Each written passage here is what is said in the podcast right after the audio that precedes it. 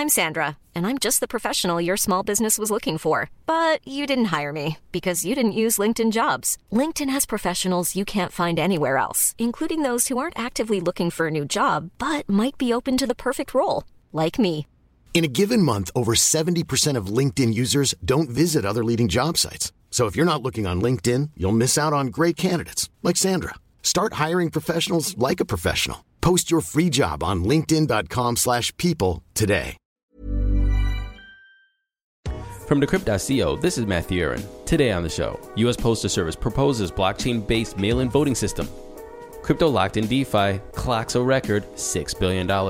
And in our main story, we sit down with Aparna Jue, product director of Cardano, to talk Shelley.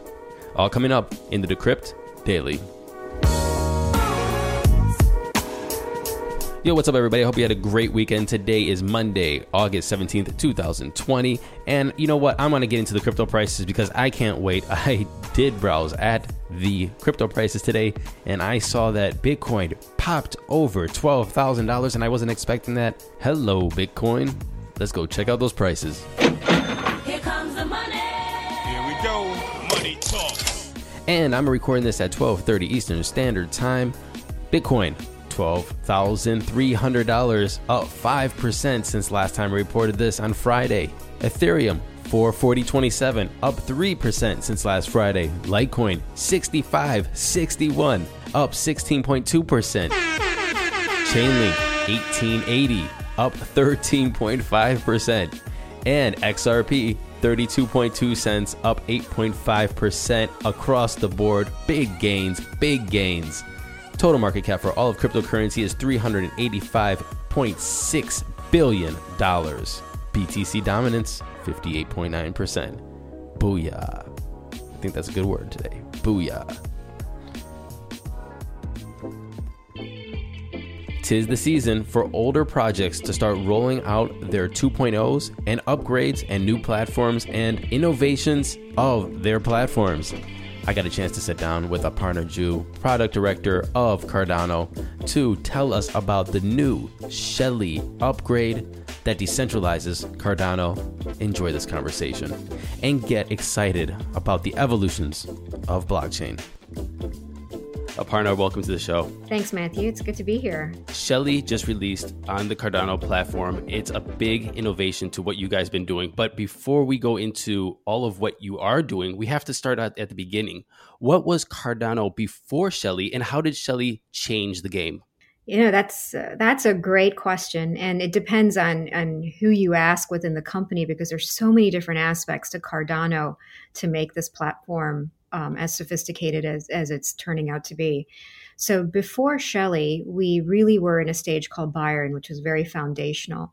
And Byron still had things like the ledger r- rules. It had the consensus protocols that we were trying out with Ouroboros, which is the proof of stake consensus protocols. It had other technical areas. However, it was centralized, meaning all the block production, most of that was being done um, by, uh, by IOHK and IOHK controlled um, partners and entities. So Shelley really brings uh, to us a level of decentralization where we're actually letting the world in to run the network. And we're doing that by slowly letting them create the blocks instead of us managing it 100%. It's going to be complete when the community manages it 100%. So the project really started out obviously by Charles Hoskinson a few years ago putting putting out, you know, like a third generation blockchain type of challenge out there, meaning how do we scale? How do we interoperate? How do we build a very secure uh, platform that could be that could survive a very very long time and also be used to build multiple applications on and it's not it's not just too focused on one or two. And the vision was really economic identity and inclusion and, and, and trying to really be that that uh, financial operating system in play so where are we today with that? So it's a great ambitious vision and we are tackling each and every one of those things in that blockchain trilemma space by using you know scientific methods. So everything was started by research you know how do we do these things? Like ouroboros is a great example of that. The proof of stake consensus protocol is now in practice and so we're going to see the effects of all the research on that. The formal methodology piece which is a big key in how we translate research speak into requirements that we could actually build and then putting it out there.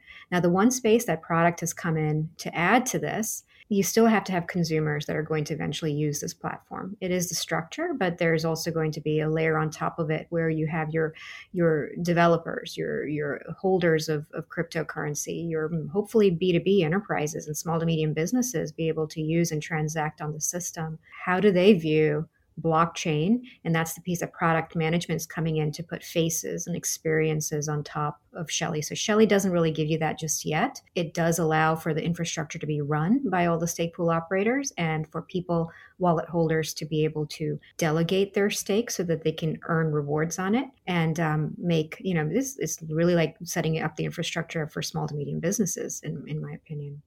One question I got out of that is way at the beginning, though, is why was centralization needed in the first place? Yeah, that's a great question. So when you think of decentralization, you're thinking of an unknown, con- uncontrolled environment. So when you're doing a lot of testing on performance, on on network metrics, on latency, on how um, how consensus works to actually have nodes agree with each other on what's the what's the verifiable truth here, um, security considerations.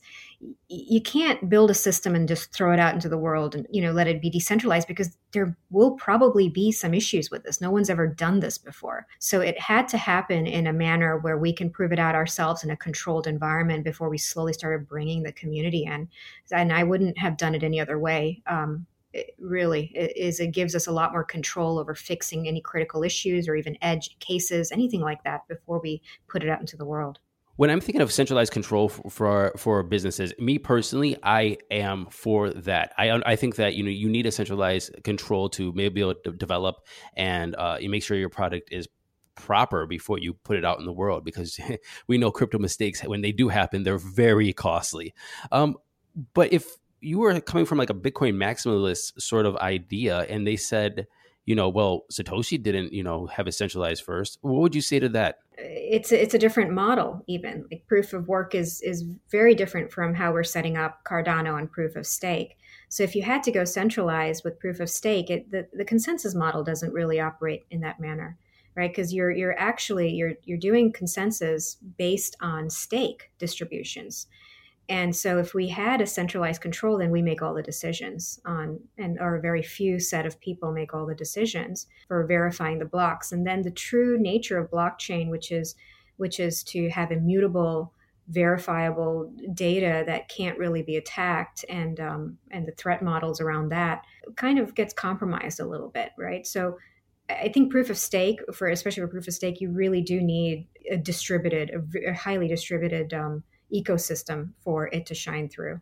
With this development, we know that ETH 2.0 is on the rise. They're doing a lot of testing themselves. What is the differentiation between what Shelley is putting out there to the crypto space, what uh, and these other platforms are putting out to the crypto space? Not Ethereum in general, but just overall. What is the differentiation? Yeah, so the so our differentiation, our value proposition really sits in the methodology in which we go about it everything the, the point is it's got to be robust. So we've said it we you know and charles has said this to till he's blue in the face but it's really it starts with that research. That's why we have a huge scientific community as a part of of iohk a part of our company is because a lot of what we do they prove out first mathematically and from a research angle before we even implement it or think to implement it in the product in, in terms of the foundation that is that to me when i look at the space because i came in as an outsider as well from into the space if i were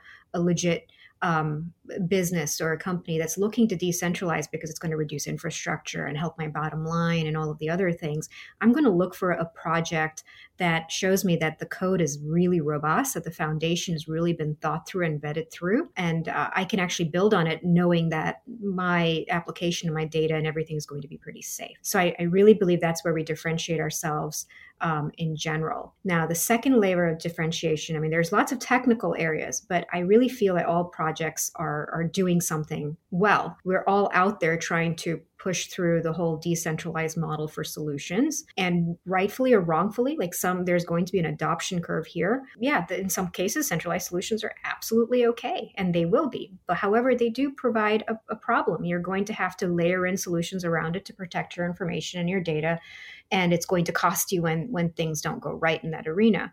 A decentralized model doesn't doesn't by nature allow for that. So I feel like all projects are still doing well, whether it is a private network um, with a distributed model for an enterprise or whether it's full public, decentralized, you know, doing smart contracts like ETH or, or some of the others. I feel like we're all going in the same direction where it's an education I think this is a great transition to how this is going to push the space forward. This has been talked about for a long time. It's released.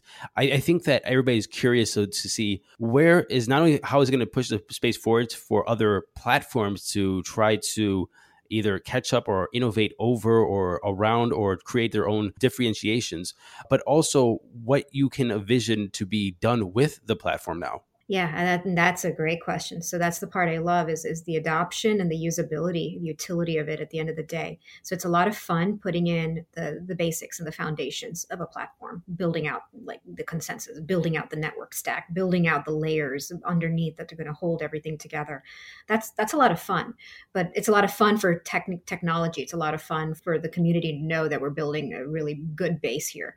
But where uh, my where I really get excited, the utility of this platform when you get out of the the heads of just the development team. So we obviously with Cardano, the roadmap is you had Byron, which was that centralized, like I said, first step and then you have Shelley, which is really getting us to staking, creating small businesses, and finally decentralization. So it's getting us to that level where this can be run. And right now, actually, we're a thousand stake pools already, and we launched um, July 29th, and uh, they produced their first blocks last night. So the decentralization has already started, and that's so so exciting for us. So we had um, one of our stake pools. Uh, actually, we've got multiple, but our first stake pool went went and produced the block last night, and it was called one percent. So congratulations to them. What I was saying is the next step on top of that is okay, so that's great. We have all of this, but then what is the utility? Utility is contracting, smart contracting. Now I want to be able to do something with the blockchain. And then utility is also, I'd like to govern this. Like this is a decentralized solution. So if I was going to a B2B and trying to sell this, the first thing I'm going to get asked is, well, then what if I, what if there's an improvement? Like who's going to manage all of this stuff? Oh, Always there, do my IT department manage it? What's going to happen here? Th- those are the two areas we're focused on next governance where we can get to a level where the community can govern and, and enhance the product and the protocol. And then two is smart contracts. How do we build that layer? And it's not how we are building a layer on making it multi-asset and um, putting um, uh, smart contract foundations and application frameworks in for developers and uh, financial engineers and people who need smart contracts to take it forward. A totally unrelated question. Uh, DeFi is popping off in the crypto space right now. It's probably the hot topic because, well, because of those crypto gains. What are you most excited about in the crypto space these days? What am I most excited about? Well, actually, you know, I I, I like the whole stablecoin um, space as well. I just feel that it gives a lot of utility to to adoption, actually, because people aren't going mm. to be scared of the coin when it's backed by something that they that they find useful. I feel like it's going to get us into markets that we didn't really think about before, and it'll get people who don't really who think crypto is a bad word or doesn't re- don't really understand it. it. I think it gives them a little leg into well, how do I get involved? It will, it will provide that. Yet to be seen, but I'm I'm kind of excited where that goes. Stable coins, I, I you know I think that is a, an amazing answer. I, am really excited about those as well. Uh, but it seems as though everybody's making their own proprietary stable coin these days, and it almost seems like unless there's an exchange or a way to swap those stable coins to buy the other cryptocurrencies or to transact or to kind of um, you know get involved with a, a certain ecosystem, you are kind of you know pigeonholed into a certain uh, into a certain ecosystem, kind of like you know your Apple connector on your iPhone. You have to use an iPhone charger. You just can't use a USB uh, C or anything.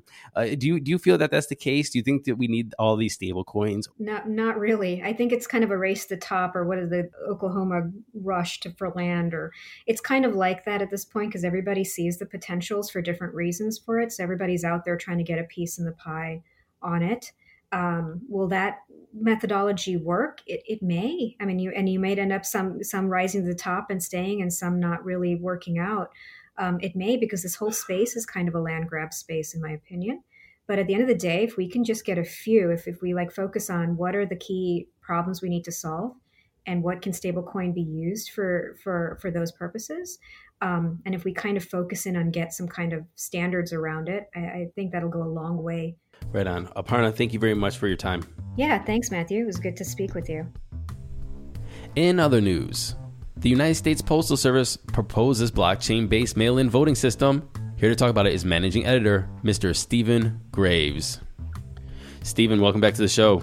Great to be here. There's a lot of talk in the United States right now about the United States Postal Service sorting machines are being taken out of post offices and it's going to slow down mail. There's been cuts, there's been a new post office general put into place. A lot of things are going on, and we're all talking about voting when it comes to the mail. This is where the big concern is how it's going to impact our elections. Decrypt put out an article the other day entitled U.S. Postal Service proposes blockchain based mail in voting system. Can you tell me about this? Yeah, sure thing. So, yeah, as you said, what's happening is that, you know, postal services in the news at the moment because there's these drastic cost cutting measures that have been put in place and they could impact on mail in voting for the presidential election. Amidst all of this, people's attention has been drawn to a USPS patent that was actually filed back in February, but it talks about vote by mail systems that could be secured by blockchain. Right, right on. So, how would that actually work? A few ideas in the patent, but one of them is that voters would receive like a paper ballot with a with a readable code, like a QR code, and what you do is you scan the code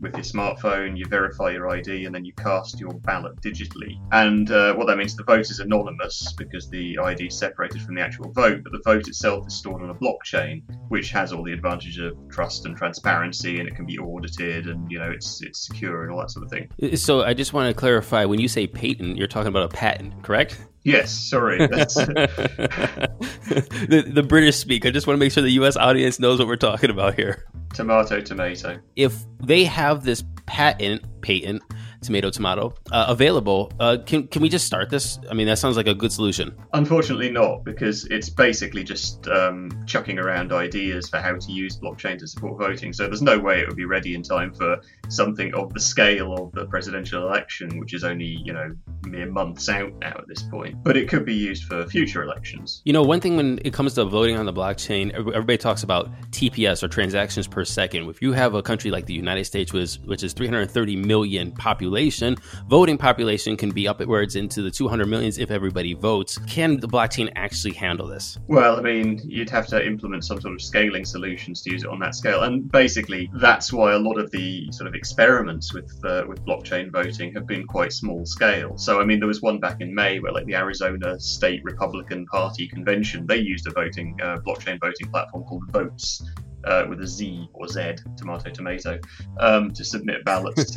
and they were forced online because of the coronavirus. But that was like 1,000 people at an online convention. So we're, we're not really at a point where you can actually use blockchain voting for massive national votes. I mean, apart from anything else, you've got to prove that the technology works on a small scale. Then you've got to educate voters who are naturally going to be suspicious of electronic voting. And you've got to explain basically the concept of blockchain to them. It's like, why is this secure? Why is this trustworthy? Why is this anonymous? Uh, you know, how do you preserve the privacy of the vote? So mm-hmm. there's, there's a whole raft of issues there. Stephen, I appreciate you coming on and telling us about this. No, thanks for having me. The amount of crypto locked in smart contracts in DeFi is just growing and growing. Just a couple weeks ago, we reported it hit 3 billion. Then it hit 4 billion. Then it hit 5. And then it added another $1 billion into DeFi since last Friday. DeFi refers to decentralized finance, by the way, for everybody. And look, we were wondering if it was going to hit $5 billion by the end of the year locked away in smart contracts, but no, it hit that. It exceeded that. We're in August. This ain't even the end of the year. What can we predict for the future of DeFi? Guys, email me, Matthew Aaron at decryptmedia.com. Let me know. Are we thinking 10 billion by the end of the year? 20 billion? 100 billion? Let me know. Email me. And finally, only in the crypto space can an anti meme joke coin backfire into a $1.2 million meme coin. DeFi product lead at ConsenSys, Jordan Lyall, put a joke on Twitter advertising a phony project that could allow users to spin up a new DeFi project in a little as five minutes. But just hours later, someone had created a meme coin based on his joke. The meme coin, which peaked at a daily trading volume of 1. Point, wait, this is daily trading volume of 1.2 million is insane. things are about to get crazy. But to be honest, I don't think this is the craziest idea. My personal opinion. People make memes all the time. There has to be a way for people to get credit. Some of these memes go viral billions and billions and billions of times that memes have been passed around. And the creator, the person who created the original concept, never gets credited. We don't even know who created some of these memes that just go around and that we use as ways to express what we are experiencing, what we're feeling at a certain point in time. Why can't we have that on the blockchain? Why can't we have an NFT of memes to make sure that people get credited and maybe, just maybe, get paid a little bit for those billions of shares? To be perfectly honest with you, I am not going to spend a lot of time looking into meme coin that just popped off as a joke. Probably doesn't have no idea of what is going on with this coin. But I will say that if this coin is an NFT of memes or it has a way to tokenize or put a signature to who creates memes on it, could be a damn good idea. Meme coin, you are in my radar with an ROI already of 35% since its creation. $12.35, all time high 1968, with 28,000 meme tokens in circulation, with a total supply of 28,000 memes. Thank you very much for listening to this episode of the Decrypt Daily. Don't forget to follow me on Twitter at the Decrypt Daily and send me an email, a comment, anything you like. If you want to come on the show and rap out, Matthew Aaron at decryptmedia.com. And please, for the sake of all of crypto, leave us a rating five stars, and a comment, very nice, so people can find us on the SEO of Apple Podcasts. This is how it works more stars, more comments, the more popular we are, so people can find crypto news. We'll see you tomorrow. Happy hodling.